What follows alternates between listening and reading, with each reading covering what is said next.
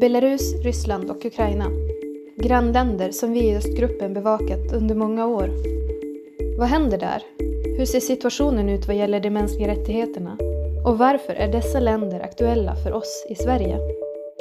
I Östpodden samtalar Östgruppens Tobias Ljungvall med svenska experter och gäster från öst. And with me on a video link from Great Britain, I have Professor Mark Galliotti. Welcome, Mark. Good to be here. You're known as an expert on Russia, but more specifically as an expert on its shadowier sides. You have a blog called uh, In Moscow's Shadows. Yes, yes, uh, this is it. I think for me, I, I am alas drawn more to the the spook and the gangster than anything else. And of course, when we consider Russia, that's a relevant part. Absolutely. Because if you look at the history of modern Russia in the 90s, there was the mafia and the organized crime. And since Putin came to power, he's been known as the KGB man in power. So we have gangsters and spooks playing a very vital part of what Russia is. Yes, and particularly the thing that interests me is the extent to which actually we see almost um, the manners, the practice, and even the slang of both the spies and the gangsters making their way into Russian politics and business. So it's all become very dangerously intertwined. When you say this, this is something that I felt was very happening very much maybe some years ago, but perhaps not right now that much. Is, is Russia moving away from its shadowy past? It is slowly, and it's a bit of a two steps forward, one and sometimes even one and a half steps back kind of process. But yes, I think. But I think what's interesting is if one looks at the current dominant generations, so shall we say the the 60 somethings of Putin's generation, who are definitely sort of Homo Sovieticus, and the ones in power you know, are disproportionately drawn from the KGB and similar. And then if you look at the 50 somethings, who are often, in, certainly in business terms, products of the 1990s, periods in which you really had to have some kind of interaction with organized crime if you're involved in either business or politics for that matter. You had to. Well, pretty much. I mean, it doesn't necessarily mean that you had to work for them or whatever, but you know, even if it was just simply that they were the other big fish in the pool in which you swam. So in a way, you had to have some kind of interactions and that's particularly when when we saw this sort of influx of both methods and slang coming into it. I mean, look, okay, it's, it's around before. We've had um, Gulag language that kind of worked its way into popular use, particularly after Khrushchev opened up the camps on Stalin's death. But nonetheless, there, there is clearly a sort of an element in which actually things like the, the understanding of what's called panyatya, which again literally means understandings, but the sense of deals which are never formal contracts, but which with a word or a handshake have been agreed. That's still very, very prevalent and very much kind of shapes a lot of understandings in, in the Kremlin.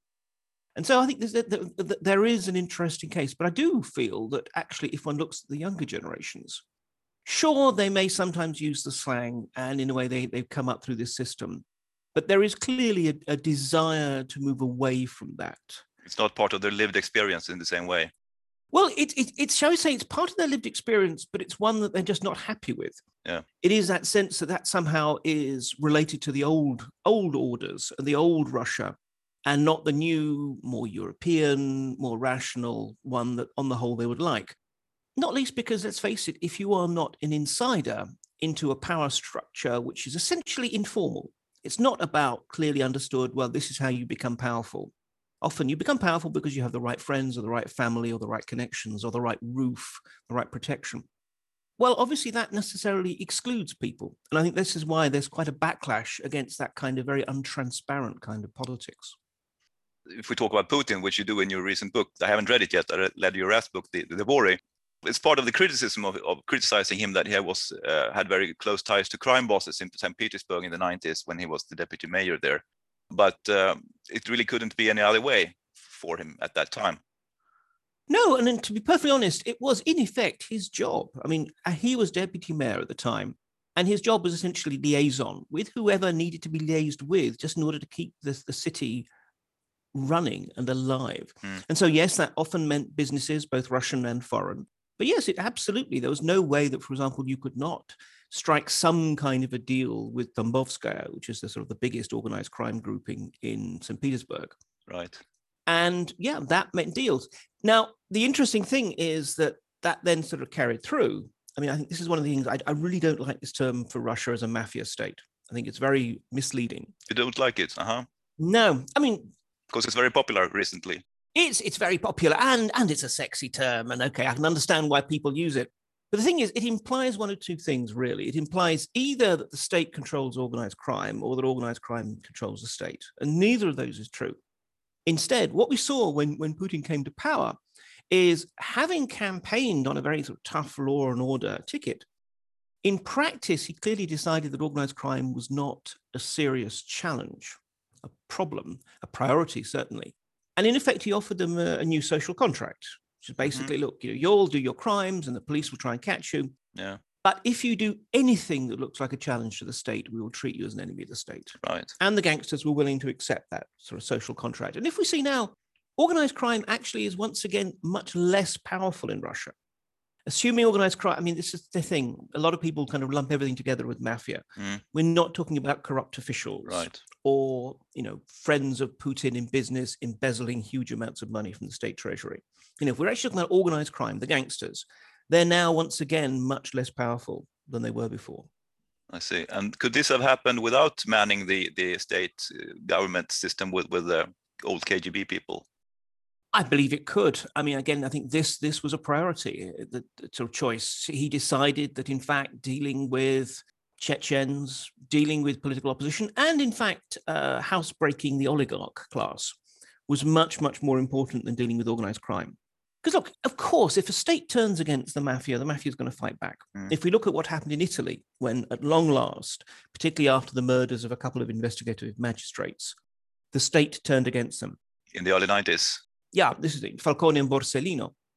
Uh, Obviously, this was on, you know, mafia started with essentially terrorist style attacks on a whole variety of locations as well as killings. The point is that from Putin's point of view, it wasn't really worth that bother. And uh, that still seems to be his, his view now. Of course, it could have been very different. They, they, they could have been a much, much more serious campaign against organized crime, but not without cost. And just for Putin, it wasn't worth the cost. Chechnya has been dealt with in a way. Kadyrov has, is ruling firmly there, terrorizing anyone who opposes him and killing people at random sometimes. they dealt with Chechen desire for independence by pretty much making it independent. I mean, in the sense that Chechnya is now pretty much a sort of an autonomous little warlord state under Kadyrov, but one that Moscow still has to pay for.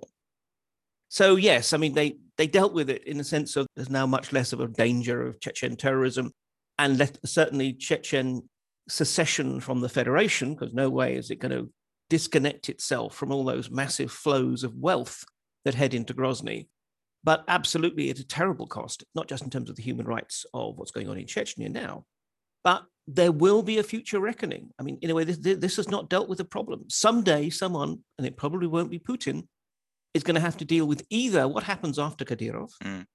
or how do you take the current status quo and start saying, well, no, actually, we are not going to just simply bankroll a Sharia law warlord state in southern Russia. And that's when the Chechen elite, which is a fairly militarized elite, may well decide to up the ante themselves. Well, that's in the future. Uh, we are now approaching current time, starting in 2014. It seems Russia turned its eyes uh, not against domestic problems, but outward expansion. They annexed Crimea. They started some sort of war in, in uh, Donbass, in eastern Ukraine. And more specifically, you have been arguing that since then, the Russian special services, as intelligence and security services are known in Russian, they have been on a war path in the West. What does that mean? And how bad is it? Let me start with the whole point of what happened in, in 2014 and in a way, which direction. Look, I really don't think that we should assume just because of Crimea that there is any kind of wider expansionist um, impulse in, in the Kremlin. Crimea was a special case. It was that little piece of Ukraine that pretty much every Russian, whether or not they are a, a fan or a foe of Putin's, believes is actually rightfully Russian. It was the base of the Black Sea Fleet. And this was a time in which not only did uh, it look as if the Ukrainian state was in virtual collapse, but from the point of view of the rather hawkish and paranoid people around Putin, this was not because of a genuine popular rising, but because of an engineered rising, uh, vicious CIA, maybe even MI6 plot to essentially steal Ukraine from Russia's sphere of influence to bring it into NATO's, Europe's, the West's. Mm-hmm. So, I mean, that that was a very specific situation, and it wasn't as if they had a long-term plan. They just okay, we've got to do this. When it went so easily, it seems to be the impulse was that well, actually, then maybe we can we can push a bit further. But even then, it was never about the Donbass. No one was sitting there thinking, "Wow, that's what Russia really needs." uh, pretty much post industrial, underdeveloped part of Ukraine. Donbass was always a lever on Kiev.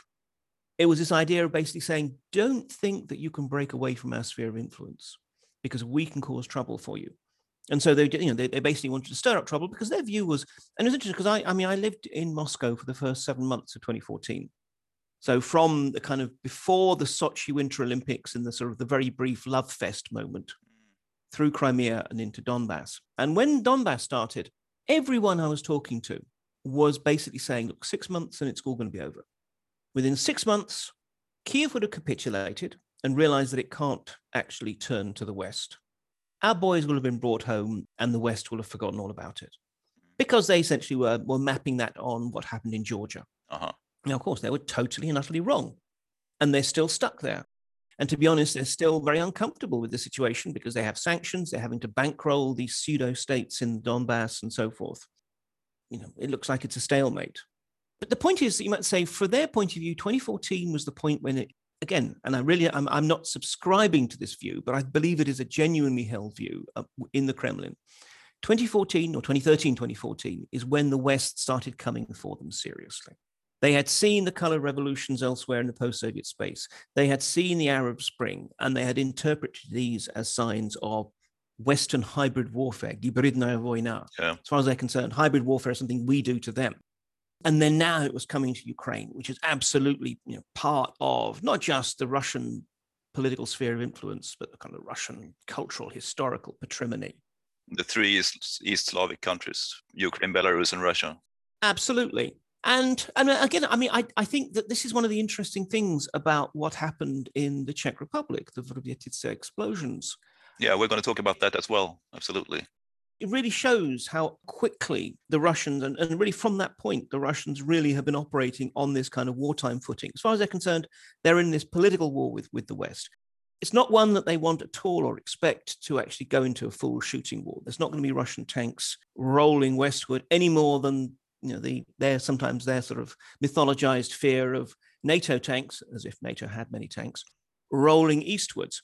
Instead, it's one, you know, it's a war that's sublimated into all these kind of, you know, political disinformation, subversion, espionage, and, and even terrorism, but a war nonetheless. Let me just uh, uh, tell any listener who is not up to date what happened in Verbetice, sorry for the pronunciation, it's a place in Czech, in the Czech Republic, uh, in 2014, in, in the fall, there were explosions. Ammunition warehouses were blown up. The other weekend, the government revealed it was done by the same GRU, the military intelligence operatives, that uh, four years later, in 2018, poisoned uh, Sergei Skripal and his daughter in, in Britain. So they're part of this Unit 29155, which has been conducting spectacular covert operations in the West and other parts of the world since 2014. I mean, GRU, ever since GRU was originally created in, during the, the Russian Civil War, has had its elements which are there for killing and sabotage. They've gone through all kinds of different names. I mean, this particular designation, Unit 29155, probably dates back to about uh, 2010 in reorganizations that took place after the, the um, Russian invasion of Georgia. Um, but yeah, it, it, although we can see earlier individual operations essentially they were few and far between and they were geared towards what we would definitely regard as clear direct enemies of the Russian state. I mean, for example, Zelimkhan Yandarbiyev, who was the Chechen president, rebel president in exile. He was killed in, in the Arab Emirates or somewhere there, I think. Exactly. You know, and, and, and that seems to have been an operation by the, the predecessor, you know, 29155 before it was 29155 as I said, these were quite specific and what we would almost regard as, uh, and I'm not saying acceptable, but nonetheless, we can see them as military targets. Yeah, like the US targeting Al Qaeda. Yeah, exactly. In some ways, you know, GRU are Russia's drones. Yeah. But yeah, since 2014, it's now clear there has been a much, much wider campaign, and not just waged by military intelligence, but by, across the intelligence agencies to sort of target what they think of as either direct kind of enemies of the Russian state, which often means who they whom they people they regard as traitors, but also, let's face it, intelligence operations are also about signaling, also about signaling Russian resolve or t- as rebukes to countries that they feel are not taking Russia properly seriously. These ammunition uh, stores were blown up because supposedly these ammunition were heading for Ukraine. They belong to a Bulgarian arms trader called Gebrev, and he was the only one who could provide uh, Ukraine with grenades that suits their Soviet or post-Soviet grenade launchers. Uh, I understand, so they really needed his grenades. That's why they blew them up, even though they were stored in the Czech Republic. They should be careful treading in a EU country doing stuff like that, actually blowing things up and in the process killing two uh, people working at this facility. Yes, but very much this shows this interesting mix of three quarters consummate professionalism, one quarter incompetence that we've come to expect from Unit 29155. Because obviously they, they carried out their operation, but uh, the suspicion, certainly from on the Czech side, is that actually they had planned for the munitions to blow up later on, either in transit or maybe even in Ukraine, but certainly not where, where it was but that there was, you know, for whatever reason, a premature blast, which is why we both have the sort of explosion happening in the Czech Republic, but also the two dead. But again, this is really interesting. This kind of goes back to my earlier point about Ponyatia, actually, is that the European Union had said at the time that it, it would not export weapons to Ukraine. And we have this Bulgarian who is basically because you know it's, it's his stocks, and you know he, he looks as if he's found a way round that. And again, I think from the Russians' point of view, this is not therefore just simply about depriving Ukraine of military munitions at a time when there is this undeclared war going on in the Donbass.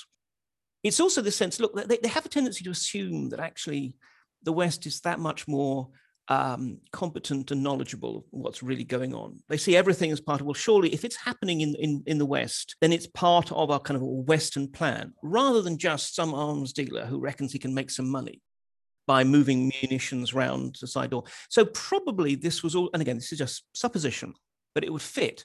Probably this was also a case of no, you don't get to do that to us. You don't, on the one hand, say we will not export weapons to Ukraine and then use some dodgy Bulgarian arms dealer. I don't know if he's dodgy or not, to actually you know move them round and still equip the Ukrainians. So we're going to do something about it. There is this very kind of again primal sense of kind of honor and face. And we will not allow you to think that you can pull a fast one on us. It's a very daring thing to do, and uh, it's part of why you, you think they're on, on the war footing since 2014. And how, how bad is that? Are they a war footing to protect their own interests, or, or are they on a war footing to hurt the West? Well, I mean, it's not as if they're completely sort of unleashed, rabid wild dogs doing anything they can. I mean, it's more that you might say the political calculus has shifted you know, in peacetime intelligence assessments, which is how you know we in, we in the West are thinking of ourselves, we have, we have a peacetime mentality. Often, actually, the intelligence services will come up with interesting and daring plans to do things, and at first everyone gets excited, and then they start thinking, "Yeah, but what if it goes wrong? What are the implications?" And the, the lawyers come in and say, "Yeah, but bear in mind this is going to be a breach of international law and all these other things." And you, um, you know, and in most cases, actually the operation then just gets put on the shelf and basically normality resumes. However, if you are thinking of yourself as being at war, and the Kremlin clearly does regard itself as existentially struggling for Russia's rightful place in the world, you know, they, they believe that Russia has a right to, to be considered to be a great power, not because of its nuclear arsenal, not because it has a seat on the UN Security Council, but because it's Russia and because it, I mean, there's all the sort of the uh, historical narrative about the, basically the 20 million who died defending civilization against Nazism and so forth. I mean, for whatever reason, essentially, this is just a generation, again, Putin's generation, who haven't really coped with the idea that their superpower days are gone. Are they really? Well, yeah. I mean, anyway, again, we have to realize that in most objective terms, you know, Russia is by no means a great power, you know, in terms of economy, soft power, technology, or whatever. It is demonstrating a capacity and a will to break the rules, which uh, gives it a certain degree of, of, strength. And look, obviously, look, it also has smart people. It, it certainly does have resources. I'm not saying it's insignificant. But you know, the idea that that it, it can kind of demand essentially the sort of special privileges, for example, a sphere of influence, that its interests should trump the sovereignty of neighboring countries such as Ukraine or Belarus or Georgia or whoever. That it actually ought to be really given a voice, and that means a veto in all major issues. And these are things that we obviously cannot allow. But the point is, by not allowing them, as far as the Russians are concerned, we are somehow kind of conspiring against them to deny them what, what, what, they, what they deserve. And so in this case, I think they're much more willing to take risks. As I understand it, certainly in terms of a career, your career progression, certainly within military intelligence, is not necessarily going to be damaged by taking a chance and it failing. But on the other hand, it may well be damaged if you are considered to be too timid and not willing to take risks. And it's quite interesting that you know we have had particularly GRU operations have become sort of the subject, you know, scandals and often significant political backlash this unit that we are talking about 29155 and, and the people uh, of whom several are known they have apart from blowing up this ammunition they half a year later they apparently tried to poison uh, the arms dealer gebrev with using novichok it seems. They also at some point tried to stage a coup in montenegro to get rid of the president there or prime minister Djukanovic, i think his name is. Exactly and all of this comes to light. And of course they poisoned the skripals and uh, there was also a, an innocent death Dawn Sturgess, a British woman, uh, picked up a perfume bottle that it, they had discarded with Novichok in it and used it as perfume and died. And there's also the um, OPCW computer hacking case. The Organization for the Prohibition of Wep- Chemical Weapons in uh, the Netherlands. Yeah, in, in The Hague. I mean, and the interesting thing there is, I mean, on the whole, this unit does not do hacking. I suspect that basically there were a couple of, of, of shall I say, technical types, and then someone from Unit 29155 was there as their minder and their sort of you know support guy or whatever. So, but yeah, I mean, they're the ones who've been there. But again, is, they're just following orders. That, that's just this unit's role. But the point is, all of these um, cases have come to light, and some of them again have had massive political repercussions. The interesting thing is there has been no political backlash in Moscow against the GRU. There's been no cases of, of demotions or, or anything like that, which frankly implies that they're doing what Putin wants them to do. They are the guys who you send out to do this kind of stuff. If you look at an, another historical operation, the killing of Alexander Litvinenko in London in 2006, the killer, an FSB man or FSO, the bodyguard part of the old KGB, Andrei Lugovoy, he was also exposed, but there was no backlash against him either. He became a member of parliament and a celebrated TV uh, show host, I think, even, or at least participant. Yeah. Yeah, but this is it. Again, I mean, you know, these people, in the view of the Kremlin, these are your heroes. These are the people who go out and do what needs to be done. And you obviously have to have to celebrate them, not just because you feel they deserve it, but also because you want to encourage the next Lugovoys to be willing to carry out the operations. This is something that, that actually the KGB knew full well. And this has carried on in, into post-Soviet times. It's that, you know, the KGB always had this promise to its own guys. It said, look, you know, if you get caught, if you get, you know, put, put into prison or whatever, we will get you back. It might take a week, it might take a decade, but one way or the other, don't worry, we, we will get you back. And that's not because the KGB were deep humanitarians at heart. It's because they knew full well that that was, in a way, the guarantee that you needed to give people for them to go into harm's way and then also to keep their mouths shut when they are caught. I mean, actually, yeah. you know, if you look at both the Litvinenko and Skripal cases, it was because, in part, they were regarded as, well, obviously, they, they were regarded as traitors by Moscow, but also it was that sense of they are not keeping their mouths shut, therefore we will shut them for them. These people, this this unit 29155, you think there are about 20 people in that unit? Of the kind of the, the operational, the actual, the guys who go out and sort of do the, the poisonings and the killings, it seems to be about 20. There's about 200 in the wider support network, shall I say. And if you look at the persons themselves, the ones that are known, it's obviously the two ones from uh, the from the um, Skripal poisoning and the and the Czech uh, event in 2014. Uh, and uh, Mishkin. It seems both of them, as far as we know, they came from very remote places. Chepiga from a village near the Chinese border in the Far East. Mishkin from a equally far away village in the Arkhangelsk region in the deep forest so they have very uh, humble origins, I think you would say, and uh, they became the, the nation's well heroes in their own perverse way. Is this a new phenomenon, or or uh, Well, I think it reflects a wider pedigree. I mean, this is the thing. If you look at, for example, the FSB, that's very much a kind of social elite. Increasingly, frankly, it's a hereditary thing that um, you know, basically fathers, largely fathers, sometimes mothers, get their kids into the FSB because it's, to be blunt, it's vastly lucrative. There's far mm-hmm. fewer opportunities for, shall I say, extracurricular enrichment within the GRU. And also, exactly, the GRU wants people who will, you know, be willing to, to go to extreme lengths. I mean, GRU, after all, also controls most of the Spetsnaz special forces. And that has a sort of an interesting kind of cultural bleed over. You know, you, you can talk to people who are, you know, urbane defense attaches in embassies, human intelligence officers, certainly not the sort of person to be crawling through a swamp with a knife between his teeth. But nonetheless, they still feel kind of connected. They still feel part of the Spetsnaz service. And I think this is it. It's, it's that culture. That's what they're looking for. And in fact, you know, again, most of the people in 29155 are recruited from the Spetsnaz. So absolutely, this is a, I mean, the, the GRU has an interesting role as a kind of engine of social mobility. It's precisely that kind of place where you may have absolutely no social capital from your family or whatever, you may not be getting top marks um, at school or university. But you know, if you're smart and above all tough and disciplined and determined, then you can do well. And in fact, if we look at the head of the unit, General Averyanov, I mean, again, this is a guy who came through the Spetsnaz, who fought in pretty much every conflict that, that Russia was involved in from the Afghan war onwards. And he's now with a very senior role within the GRU. And clearly, you know, the people he is looking for are these driven outsiders for whom this is their one big chance. You know, this is your one big chance to become the best known sports nutrition salesman in the world. that was the cover story of, of the Mishkin and Chepiga. Indeed. And this is one of the reasons why these people are willing to do what would seem to be phenomenally risky missions.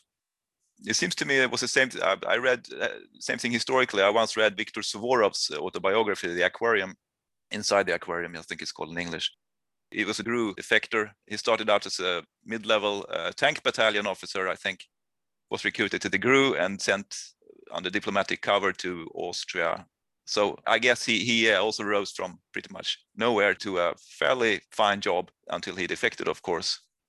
I mean, it has to be said, his later books, including Aquarium, mm, I think there, there have been some questions. Certainly, for example, Sergei Skripal, who was also himself a GRU, found a lot of fault with with Suvorov, real name Rezun's um, description of, of, of, how it worked. But yes, I mean, again, this is it. It's it's not the kind of place where you you just simply drift in straight from university and expect a comfortable, easy life. You have to prove yourself one way or the other. But also, uh, I remember reading Suvorov that he was very impressed with the uh, setting that he ended up in. I mean, he came from a simple background, and when, when he was taken first into the Spetsnaz training and then the GRU, he was very impressed by this organization. It, it overwhelmed him, and I think he was rather enthusiastic. Yeah, absolutely. Yes. When you read his book, I mean, you you feel that this sense of, wow, this is really happening to him. I guess when you pick up people from from a simple setting and put them in, in the midst of uh, very interesting things, you can get more out of them. Yeah, and it also reflects a reality of modern espionage, which is look, you know, we're now in a day of ubiquitous closed circuit TV cameras, of biometric visas, of facial recognition software, and so forth.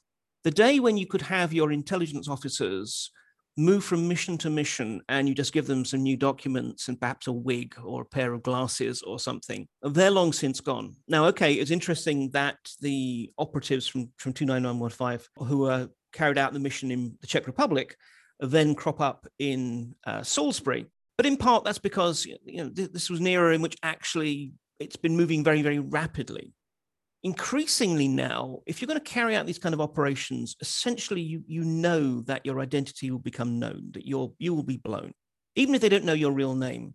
That precisely that you know some some facial recognition system will look past the glasses and the false beard and whatever else and be able to detect you know bone structure and therefore, one of the virtues also of recruiting from Spetsnaz is essentially you, you bring them in, they're tough, they're competent. I mean, largely competent, in some cases, phenomenally incompetent, but that's another matter. Um, but the point is, after a mission in which their identity becomes known, they can just simply return to their unit. you haven't done the sort of made a mistake of basically spending 20 years and a lot of money painstakingly training someone for what turns out to be their one mission.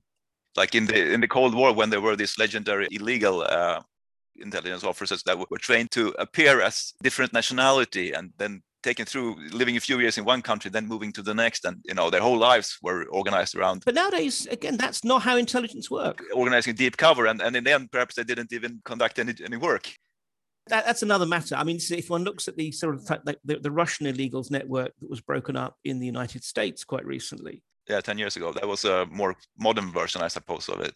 Yeah, and and again, it's very hard to, to tell that they actually learned anything other than perhaps where the best place to buy a latte in Washington D.C. is. Again, that's another sort of way in which intelligence is, is now is now shifting, and a lot of old techniques are not usable. Now, the Russians are coming up, up across this simply because they're being that much more active. But it's a similar dilemma for a lot of other intelligence agencies that might be thinking about how they run you know, it, operations, particularly under non-official cover. Mm. Um, in, in the future is actually you cannot assume that, your guys are going to have years in the field and multiple operations and be able to do that everyone everyone is now known no one can, can, can remain um, a cipher and a mystery anymore. And what's more to that, it's not only known by by uh, people who who look at CCTV and other footage, but it's also being made public uh, in the West. Bellingcat somehow managed to find out pretty much everything this unit is, is up to after the fact uh, and reveal it to the broad public. Obviously, we are responding. The West. I'm personally, I think Bellingcat is is uh, is a front for British intelligence. They themselves say they buy their data from the black market, it's too much of data, too many sources for me to believe that. But um, obviously, in some ways, we are responding to this this this aggressive behavior by um, pointing our fingers at it. Is that a good way to go about, and uh, or is there more things we need to do about this activity? It's a good thing to do, but it's not as if it's going to be the answer. I mean, the point is, naming and shaming only works when the other side is likely to be shamed and actually they, they know full well what they're doing. And it's sometimes irksome when they sort of precisely have all the full details of what the agents are doing sort of revealed. But in and of itself, it, it's not a big deal. No, I mean there is a lot more that we can be doing. Uh, but for me, I mean, I was I was, for example, quite quite uh, taken aback and, and disappointed when as part of what was otherwise a pretty good, I thought, package of sanctions, the most recent one from the, the American administration. But they included sanctions based on um, a very, very comprehensive cyber espionage operation carried out against the so-called the SolarWinds hack. And, and the point was, this was, I mean, again, this this was a, a very major operation, but frankly, this was just what espionage is all about. It was gathering intelligence. There's absolutely no evidence that there was anything done in terms of disruption or you know, sometimes uh, active use of that. Like they do in Ukraine, where they sometimes shut off the power grid using cyber attacks or things like that. Yeah, or even as they did earlier, you know, during the you know, run up to the 2016 elections in the United States, where they hacked information with all these various emails from Democratic servers. That was just intelligence gathering. But then when they leaked the emails for political purpose, that was going beyond into active disruption. I mean, that's, you know, I think the key boundary. And the thing is, what the Russians did with SolarWinds is precisely what I trust that the National Security Agency, America's electronic intelligence agency, is doing in Moscow or trying to do. And you know, the equivalent GCHQ here in Britain, I hope that is trying to do, or else I want some of my tax money back. Well, I think that's probably how Bellingcat gets his information, most of it. well, I won't comment on that. but the thing is, look, um, what we have to understand is when the Russians go go beyond that, as for example, you know, include things like trying to kill people or blow up arms depots or whatever. Yeah. You know, in part, they are exploiting various sort of flaws within our system. And one of the things that I think we absolutely need to do is, is, is get much more serious about non-kinetic defense for a start. Non-kinetic defense, what's that? Within NATO, there is this two this notion that uh, NATO members should be spending two percent of GDP on defence, and that's I mean pe- people can question whether that's the right figure or whether different countries have different ways of counting it or whatever. But it gives that sense that there is a common benchmark. Yeah. The thing that strikes me is that there is a phenomenal difference in the proportion of resources that different countries put, for example, into counterintelligence. You have some that, that actually spend spend quite a lot, and others that are very very low. Um, I mean, it has to be said that Belgium, for example, you know, even though it, it, it's the site of you know, Brussels, the European Union, and so forth, spends a ruinously small amount of money on on counterintelligence. And the trouble is, within alliance systems, one vulnerability becomes a common vulnerability. So, I mean, I think actually, first we, we we should be just spending a lot more money on, as it were, making ourselves much less vulnerable Yeah. To Russian intelligence operations and also disinformation and all these other kinds of things. Not least because actually it's not just Russia. Um, you know, it may well be that in fact it's a Chinese operation next that we have to worry about. So, you know, put money there. Secondly, in terms of, of response, I mean, if, we take the, the Czech response to, to the most recent revelations, I mean, they they expelled 18 Russian intelligence officers. And they're going to expel more, I think they say. Well, because what happened is then the Russians reacted with their usual sort of overkill tit for tat. They said they were going to kick 20 Czechs out. It's worth noting that the Czech embassy is much, much smaller than the Russian embassy we're talking about, the Czech embassy in Moscow. And, and actually, the Czechs did not back down. They said essentially, well, okay, you know, we'll bring your embassy, which was essentially three times the size of the Czech diplomatic uh, contingent in Moscow. We will bring your embassy down to the size of whatever you leave in, in Moscow. Right. Now that was that was really interesting because that's a definite change in line. I mean, in my time, 2016 to 18, when I was living in Prague at the Institute of International Relations, which is affiliated to the Foreign Ministry, you know, I, I would have these conversations with with Czech diplomats who are fully aware that at least a third of the embassy, a very large embassy, was was comprised intelligence officers. You hear the same figure in, in Sweden sometimes. Yeah, exactly. But the but the size of the embassies, I mean, particularly disproportionate in, in Prague because it was the old, the old Czechoslovak Soviet embassy to Czechoslovakia, and they never really shrunk it down, both when the Warsaw Pact ended and then when Czechoslovakia split into Czech and Slovak countries. And they said at the time, look, you know, frankly, we know that that, that would basically get us involved in a major row with Moscow. And one of the things they said about that was that they didn't believe, frankly, that they would get much support from their allies beyond just words. Well, I think one thing that has changed, and we, and we need to keep up the momentum, is this sense of solidarity against non kinetic, in other words, non military attacks. Um, you know, NATO says an attack on one is an attack on all. There's the Article 5 guarantee that, that says that, that there will be some response. We are seeing some expulsions from other European countries in, in solidarity, but not like after the Skripal poisoning. It's much less, I think. Exactly. That's that's something that's different. To be honest, yeah, I mean that that was in part because the the, the British made a major effort to do this. And there was that sense of, you know, if, if we're going to do this, we should do it on a, on a major scale. I don't think the Czechs are looking for that kind of scale of of, of, of response. Um, and also, there's different ways of showing solidarity. I mean, yes, there's been expulsions, Baltic states and, and Slovakia. And Romania now as well. Oh, right. Okay. So I, I, didn't pick up on that. One diplomat from Romania, I think. Yeah. my my apologies to them but also there are other ways of showing solidarity there's obviously there's actually what can allied countries do to assist the czechs in moscow um, you know cope with the fact that they have a very small embassy now so you know what kind of burden sharing can be done there and there's all kinds of covert things i mean i I, I don't know this for a fact, but certainly I, I was hearing the suggestion in London that there might be greater intelligence sharing of what the British intelligence services pick up about potential threats to the Czech Republic. Um, you know, so uh, th- th- there's a whole variety of different ways you can do this. But the point is, we are seeing solidarity in a way that, frankly, pre Skripal, we did not see. Britain is supposedly the best intelligence uh, services. In. So has solidarity and intelligence sharing been hurt, you think, by the Brexit? Well, I mean, uh, I, I think it's worth saying. Obviously, I mean, there, there- is a lot of good intelligence work coming out from other countries. No, I mean, the thing is that intelligence sharing was frankly never a European Union thing. It was much more a pragmatic, sometimes NATO-driven, but but really, intelligence sharing, if we're absolutely honest about it, is essentially a transactional thing. You share with people because either you want to gain some kind of influence and traction, or because they will be able to tell you something you don't know. It's very rarely just given out of the kindness of one's heart. And so, in that context, I don't think, so far at least, Brexit doesn't seem to have had a major impact. Now, if, for example, and it's hard to think of relations getting that much worse, but if relations between the UK and the European Union do get worse in the future for whatever reason, flare ups in not. Northern Ireland. Exactly. But you know, if that happened, then then maybe.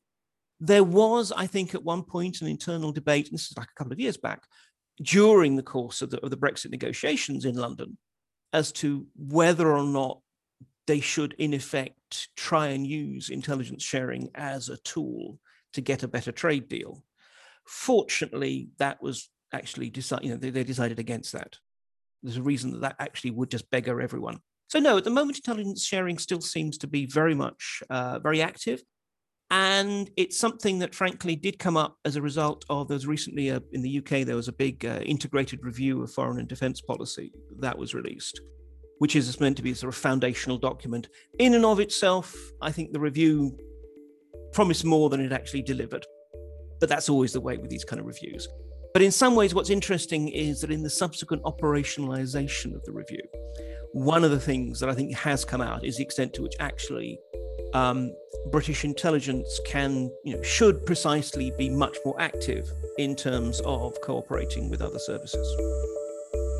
Well, Mark Galeotti, uh, thank you very much for taking part in our podcast. My very great pleasure. Okay. Um, so I, I promised to reveal to you where I th- thought I saw Anatoly Chipiga in real life. If you're interested, I'll tell you oh. very briefly. When I saw the interview in 2018 in, in, uh, in September on RT with Margarita Simonian, I mean Chipiga and, and Mishkin were posing as as nutrition salesmen um, and uh, making believe that they were, were, suffering very much from the from this all this publicity. Mm. I was watching them and I thought I had seen Chipiga before some time, and I remembered where in, in Beijing in 2006, I was taking a course in Chinese at the Beijing Language and Culture University, mm-hmm. the BCLU, and there were some Russian students there as well. I remember one day standing at campus watching them, and there was this young man, same built as, as Chipiga, using his hands the same way as Chipiga did, did in the um, interview. He sort of kind of like this, and the same um, facial expression of disbelief. He was talking to this group, and, and he was looking and acting just like Chipiga, and he was about 12 years younger I mean, in, in 18, How Chipiga would have been uh. Yeah. 39 years old. So when I saw him in Beijing, if I did, he would have been 27, which is the age of those students uh, at that time. I think about approximately. I mean, it's just you know you can see people who resemble other people and think you know maybe that was him. And there are billions of people in the world needing to be so. But then when uh, somewhat later Bellingcat uh, revealed the biographies of of uh, Chipiga and Mishkin, I read that Chipiga was uh, born and, and uh, grew up near the Chinese border that he uh, studied at the uh, Blagoveshchensk uh, Military Institute, some kind of Spetsnaz institute. Yeah. Where they teach uh, they teach languages there as well, and uh, English, German, and Chinese are on the options. Oh, fascinating. That's really interesting. And his cover identities, both Boshirov and this Czech identity, they have both been either born or, or living in Tajikistan, which is the country bordering with China. So That that would really would fit. That's that's really interesting. Again, this is it. I, you know, this is this is. I mean, another aspect of the of the, of the modern world that um, everyone somehow comes to light somehow. when I just recognized him, I you know I didn't pay much attention, just someone looking like him. But then when I saw these bio- biographical details, I was thinking Yeah. that yeah, I'm I'm inclined to believe that was him actually. Quite, quite. Well, there you go. Bit by bit, the biography gets gets, gets nailed down or whatever. Fascinating. Yeah. Well, thanks for that. well, you're welcome. Uh, we'll publish tomorrow. Thank you very much for taking part. Oh, my my pleasure. I'm glad we could arrange it. Good to talk to you. Tack för att du har lyssnat på Östpodden. Om du vill veta mer om mänskliga rättigheter i Östeuropa, besök gärna Östgruppens hemsida och följ oss på sociala medier.